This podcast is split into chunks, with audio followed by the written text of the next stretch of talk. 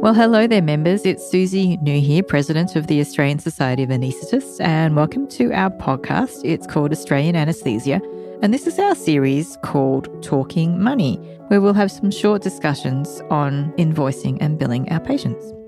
So, the topic for today is say you've been asked by a lovely surgeon to work with them in private, but they've asked you to no gap their patients. How might you approach answering this question?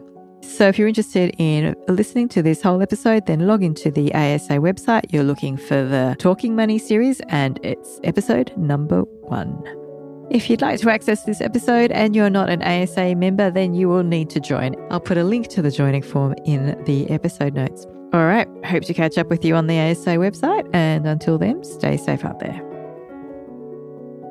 This podcast was produced by the Australian Society of Anaesthetists. More podcasts can be found on the ASA website, asa.org.au. Music was La Toile Dance by Maidan, which can be found on the Free Music Archive website. We hope you enjoyed listening.